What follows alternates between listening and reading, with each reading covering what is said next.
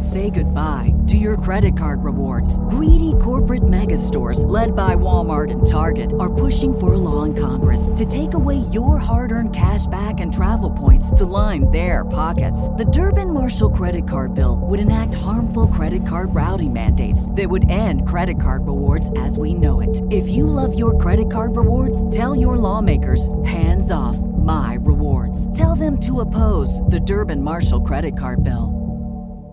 The future is a hefty responsibility and not one that we take lightly. But then, taking things lightly has never been what Hefty is about. That's why we've created the Hefty Renew program that turns hard to recycle plastics into valuable resources like park benches and building materials. To participate, simply fill up an orange Hefty Renew bag with accepted items, tie it up, and drop it in with your regular recycling. That's it. It's that easy. It's time to rethink recycling with Renew. Particular valued resources may vary by geography. More info available at heftyrenew.com. Society 13 Podcast Network. Redefining podcasts. Do you like to listen? Hello from England. This is Bob, and I'm an executive producer of the History Goes Bump podcast. This episode and the whole show are entirely listener supported, and without your support, the lovely ladies wouldn't be able to make the fantastic show. If you'd like to join me as an executive producer, check out the Support the Show tab at historygoesbump.com. So, on behalf of Diane and Denise, can I say thanks for listening and don't go tempting those spirits? Well, at least not when Denise is around.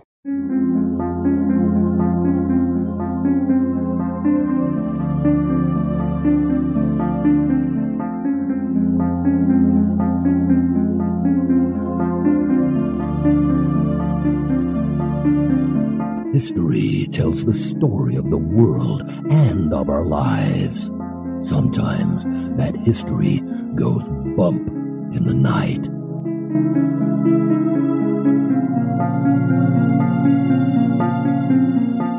Broadcasting from the center of oddity and the supernatural in Central Florida, it's the History Goes Bump podcast. Hello, you spooktacular people. Welcome to this 183rd episode of the History Goes Bump podcast. Ghost Tours for the Theater of the Mind. I am your host, Diane. And this is Denise. On today's episode, we are bringing you a location suggested to us by Bob Sharefield and also one that I heard about on the Curioso. Denise, this is Point Lookout Lighthouse, and I'd heard about it on the Curioso, and I believe that's where Bob heard about it too, because I was thinking, oh, I've got to add that to our list. It sounds phenomenal. And then I got a direct message from Bob saying, hey, why don't you add this to the list? And I went, you must have listened to the same episode of the Curioso as me. This place has got all kinds of legends. It appears to be incredibly haunted. We're looking forward to bringing you the history and hauntings of this lighthouse that's out there on Point Lookout in Maryland. Before we get into that, we'd like to welcome into the Spooktacular crew Doug, Hey, Doug. Jojo, Hello, Jojo. Stephanie, Hey, Stephanie. John, Hello, John. Kelsey with an IE, Hi, Kelsey with an IE. and Melanie. Hello, Melanie. And now, this moment in oddity.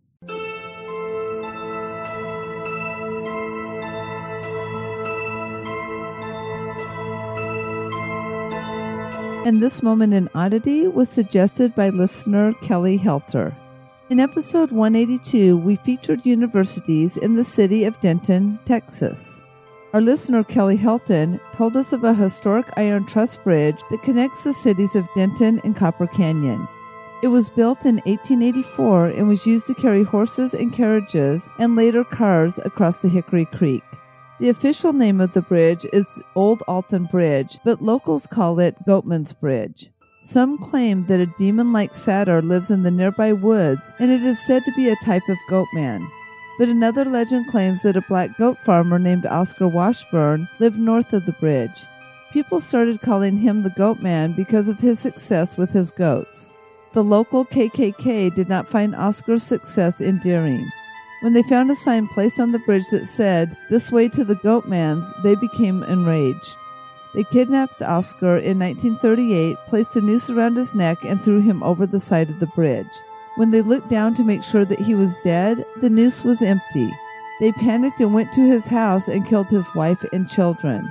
From that time, strange lights and ghostly figures were said to be seen on the bridge and in the surrounding woods. Rocks were hurled at people near the bridge as well.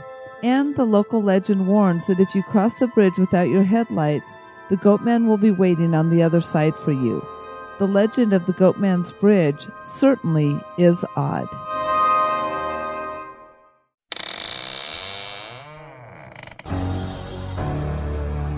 Are you afraid of the dark?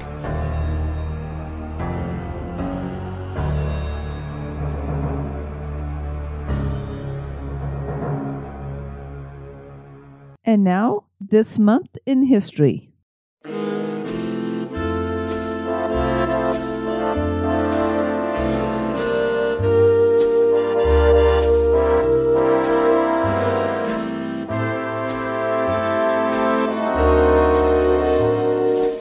The month of February, on the 13th day in 1935, a jury in Flemington, New Jersey, found Bruno Richard Hauptmann guilty of first degree murder in the kidnap slaying of Charles Lindbergh Jr., the son of Charles and Anne Lindbergh.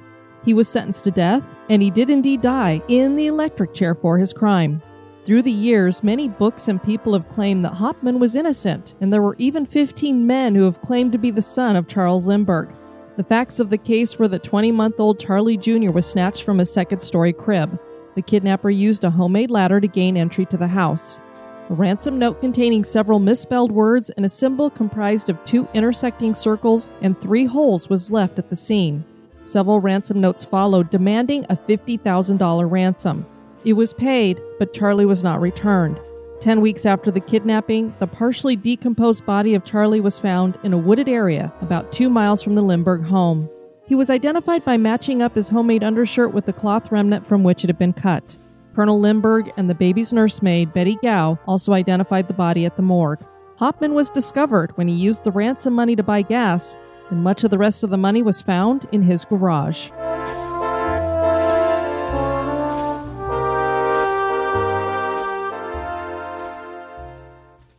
Point Lookout is a peninsula formed by the confluence of the Chesapeake Bay and the Potomac River. Maryland's first governor claimed the point as his plot, and he built his manor there in 1634.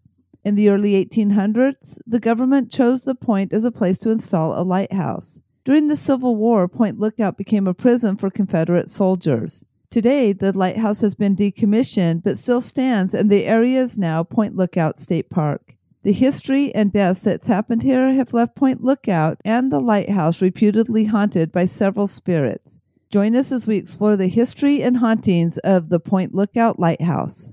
The indigenous people who lived at Point Lookout were the Yaocomico tribe. They used the area as a fishing and hunting ground for thousands of years. Spanish explorers were the first Europeans to arrive, and they did that in 1500.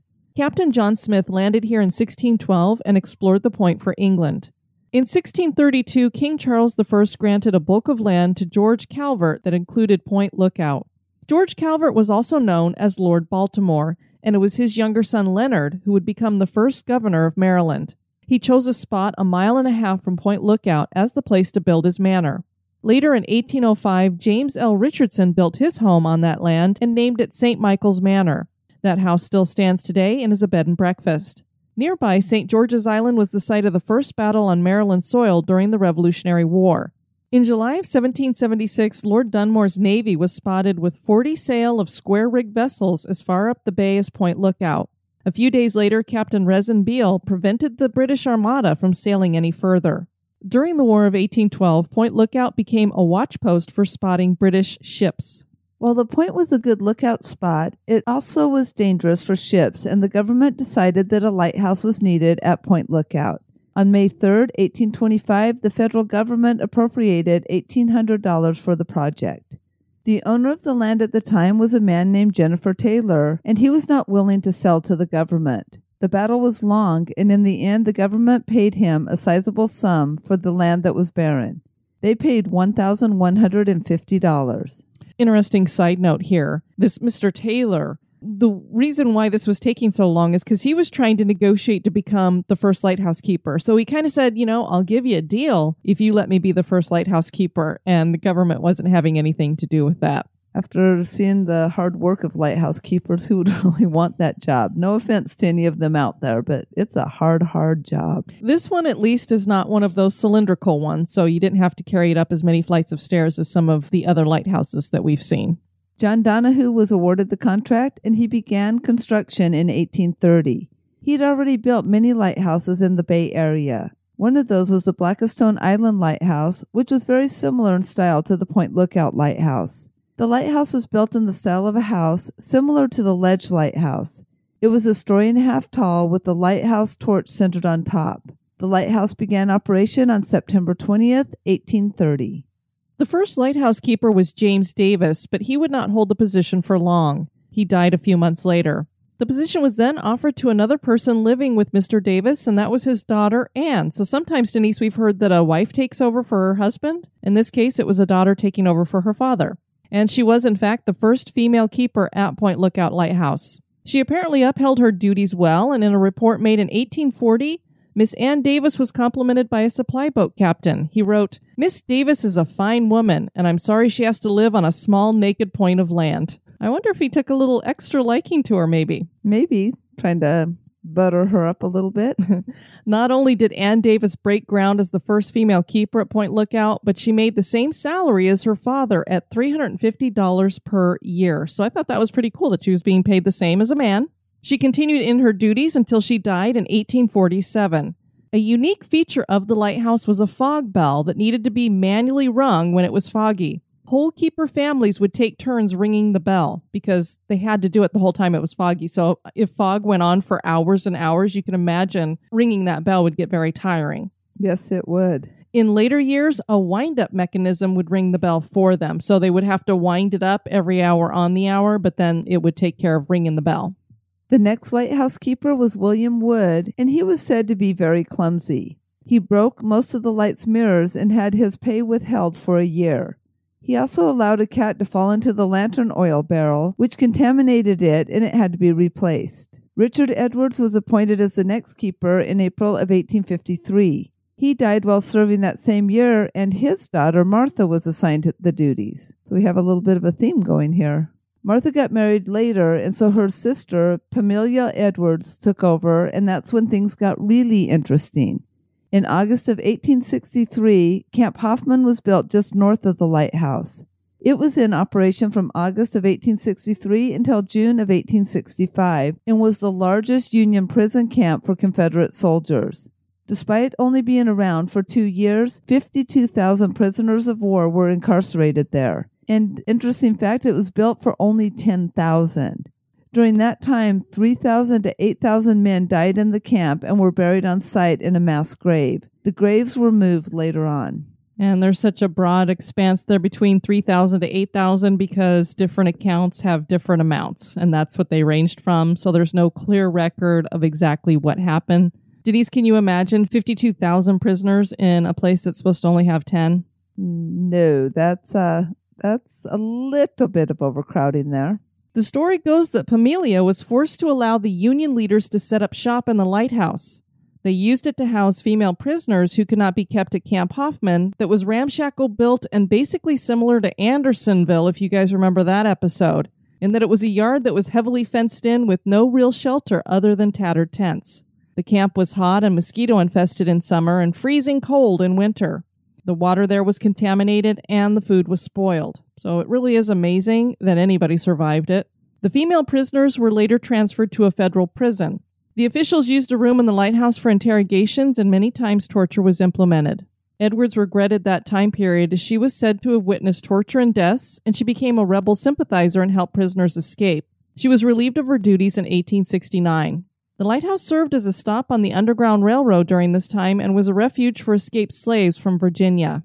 The Hammond General Hospital was also set up near Camp Hoffman in the lighthouse to care for those wounded at the Battle of Gettysburg. It was designed with a central hub and wards radiating out. The trip to the hospital was long and arduous from Gettysburg, and many wounded did not make it the whole way. The hospital was shut down shortly after the Civil War ended. In 1871, William Yeatman became the lighthouse keeper. He served until 1908 when he died. He was the polite and efficient keeper.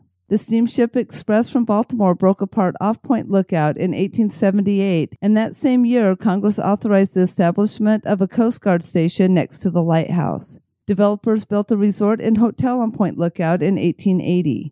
It later burned to the ground, but there is still a huge rusty wheel protruding from the sand as a reminder of the former escape for vacationers.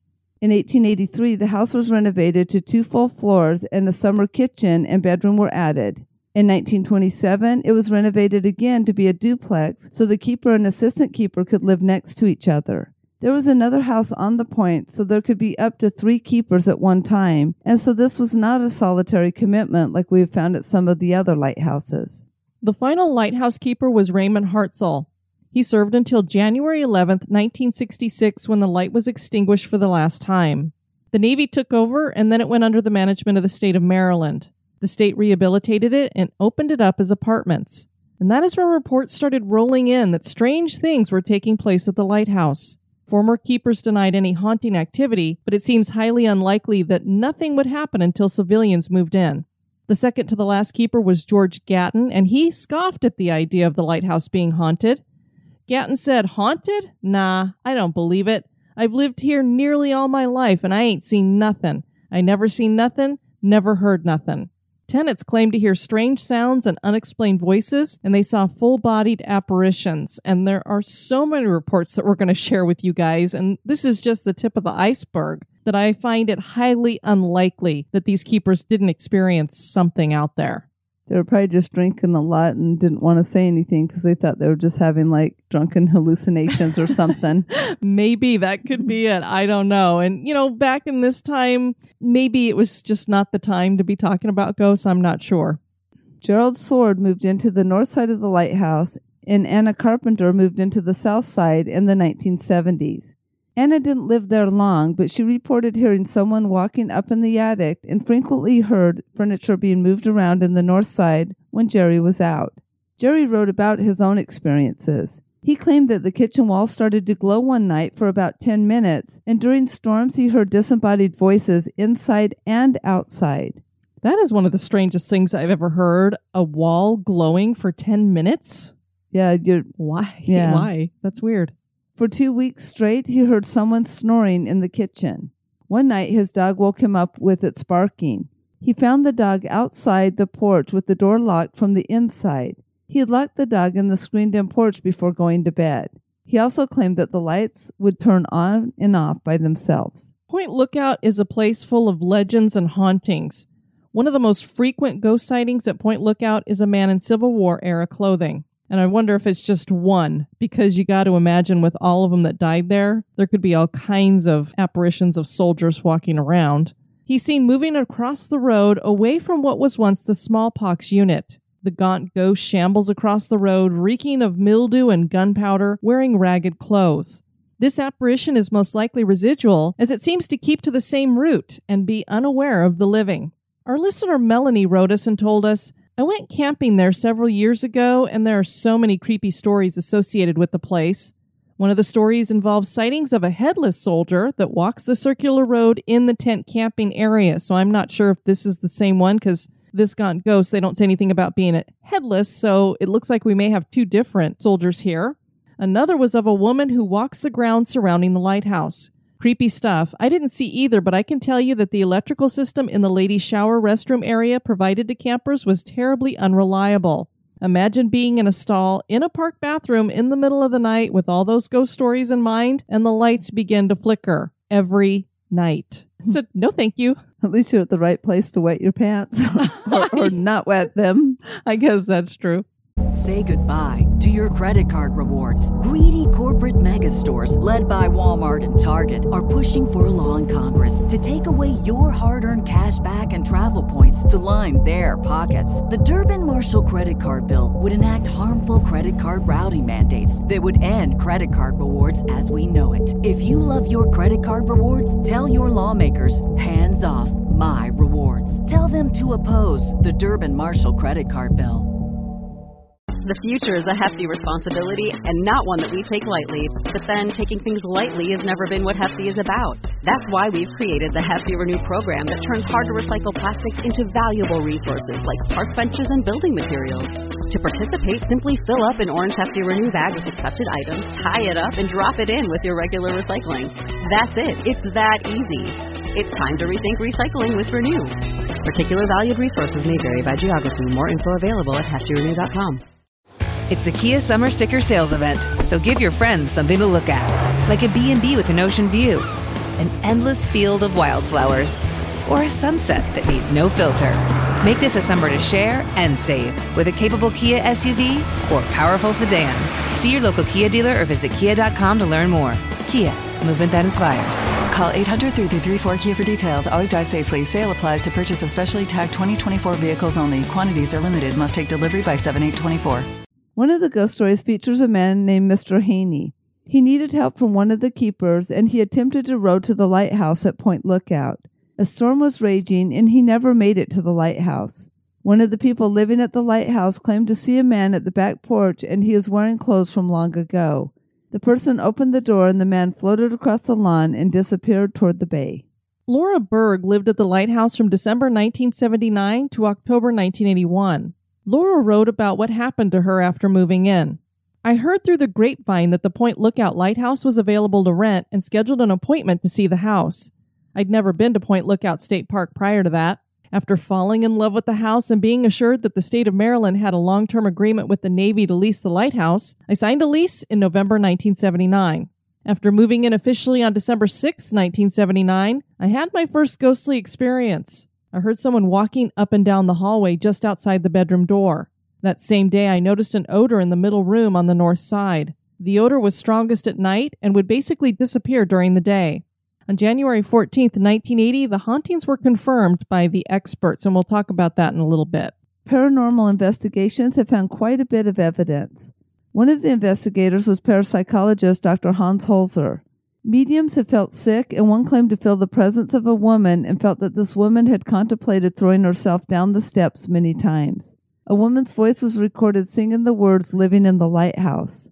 A female apparition has been seen, and many think that she is the spirit of former keeper Ann Davis. She has been seen standing at the top section of the stairs wearing a shirt that is white in color and a skirt that is long and blue. A figure has been seen in the basement in the farthest back room. A voice was recorded saying, Get out. Other unexplained voices have also been recorded. A female voice was recorded saying, My home, and a male voice was documented in ordering, Fire if they get too close. In the south side basement, a woman named Carol was pushed by an unknown entity and felt unwelcome. Throughout several areas of the Point Lookout Lighthouse, immense temperature drops have been documented. Naturally, there was no rational explanation on why this occurred. Furthermore, the chills were felt at various locations in and around the lighthouse. A key haunting has been smells, and you've heard a couple of those. They're described as something very sour or rotten, and a picture of a spectral soldier has been taken as well. Laura Berg, who we mentioned earlier, wrote, On the evening of December 7th, 1979, after retiring for the evening, I heard footsteps walking up and down the hallway outside my bedroom door. It sounded like heavy shoes with thick heels or boots. They just kept walking up and down. My immediate thought was, I guess this place is haunted, but I did not feel frightened at all. I also noticed that the middle room, guest room, had a strong odor in the evening. It smelled like something was dead in this room. However, in daylight, the odor would disappear. I scrubbed and waxed the floor thoroughly and used air freshener to no avail. I had overnight guests stay in the room on December 6, but they did not notice anything. As of January 14, 1980, the odor was still noticeable. On January 14, 1980, Dr. Hans Holzer and his group of investigators came from New York to study the Point Lookout area as well as the lighthouse. When they went into the guest room, the smell was mentioned. One of the mediums reported that she felt sick in this room and actually got chills. She felt very cold and began feeling this way when she was just walking toward the room. She said that someone had experienced agony in this room. She felt that someone had been held against their will. The medium could not determine if the person was a man or a woman. The investigative group speculated whether any prisoners from the Civil War may have been held here, But Gerald Sword, Point Lookout State Park superintendent, reported that there was no evidence that this occurred. All I know is that after that night, the odor disappeared. So it doesn't say that they did any kind of cleansing, but apparently the odor went with them when they left.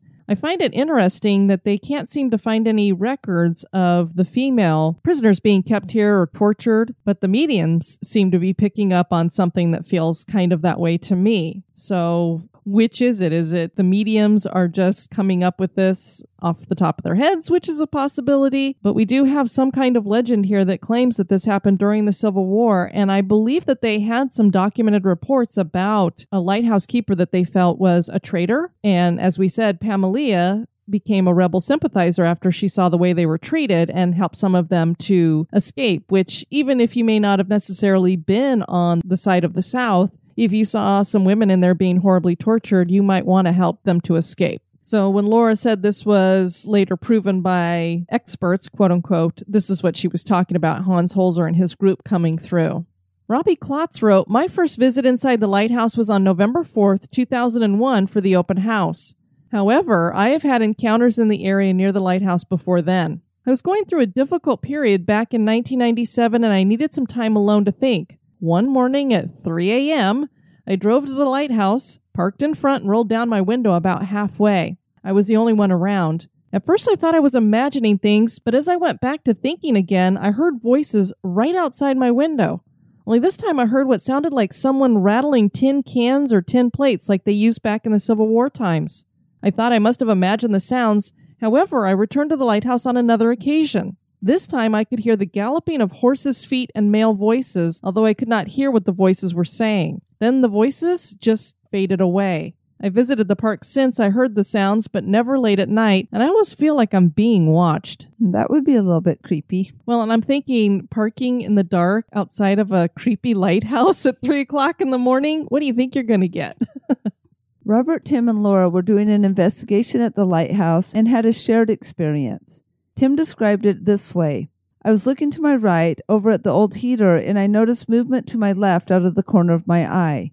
I turned my head to see what moved and I saw a rather large translucent shadow move through the air. This gray shadow was about as big as my two fists. My first reaction was that I was seeing a really big Luna moth.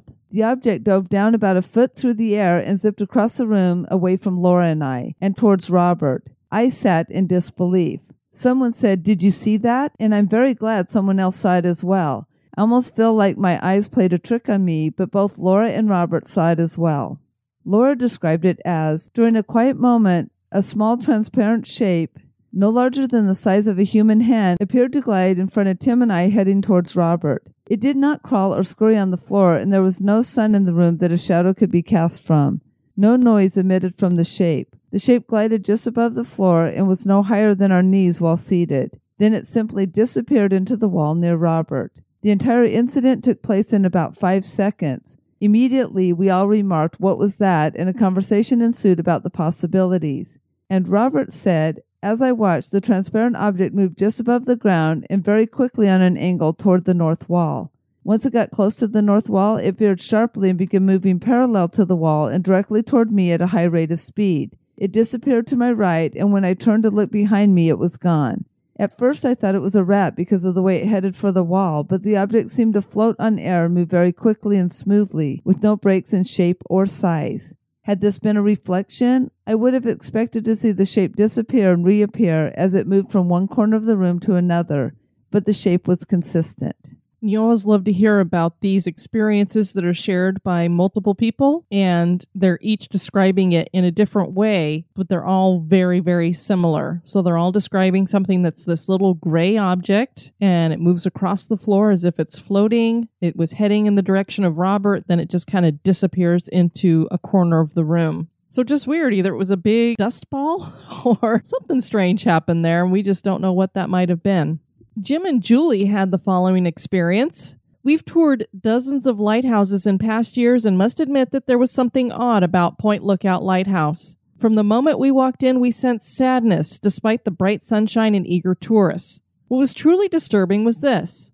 As we climbed the south side stairs to the second floor, a young boy, maybe eight years old, followed us, bubbling over with stories about the house and its hauntings. I didn't notice his clothing as being out of the ordinary, but I did notice that he was alone and not with a family group. I recall him saying, This is the most hauntedest lighthouse in the whole country. that just sounds darling to me, a little hmm. eight year old saying, Hauntedest lighthouse. He followed us and talked with us for just a few minutes, then went back downstairs at some point. We didn't think much of it, rather, we were amused with his energy level and knowledge. He was certainly talking a mile a minute. We assumed it was one of the volunteers' children. When we went back downstairs, we mentioned to the volunteer that his son was delightful and he had been well trained. The volunteer said he had no son, nor did he have any children with him. We looked around the grounds, no children. We went to the back room where a few people were selling candy and promotional items and asked if it was their child. No, there were no children. Were they playing a trick on us? Furthermore, when we got home, we played the video for our grown children to see. There was no child in that video, nor was any young voice audible. Also, in the footage that my husband filmed up in the cupola, there was faint singing like a woman humming in the background. He did not hear it while he was up there. And obviously, there are many reports of a woman singing or humming. So, very interesting. What I think is most incredible is that they had this experience. They interacted with it, but sometimes, Denise, we hear that the voices are picked up or something's picked up on video that's not seen or heard. Right. This was just the opposite. Exactly. They saw and heard him, but it didn't pick anything up on video. That is just bizarre. And it was, it, it, happened so definitively to them that they even went up to one of the volunteers and was like, that little guy was cute. So it's not like they both just imagined this from happening. And when they talked to the volunteer sometime later, he said, yeah, I do remember those people coming up to me and asking me that. So there was some backup to the fact that they did have this experience and did ask him. In March of 1977, Ranger Donnie Hammett was at work on the Potomac River side of the point taking environmental data. Hammett spotted an elderly woman searching for something near the beach. Hammett approached the woman and asked if she needed help. She told him that she was looking for a gravestone.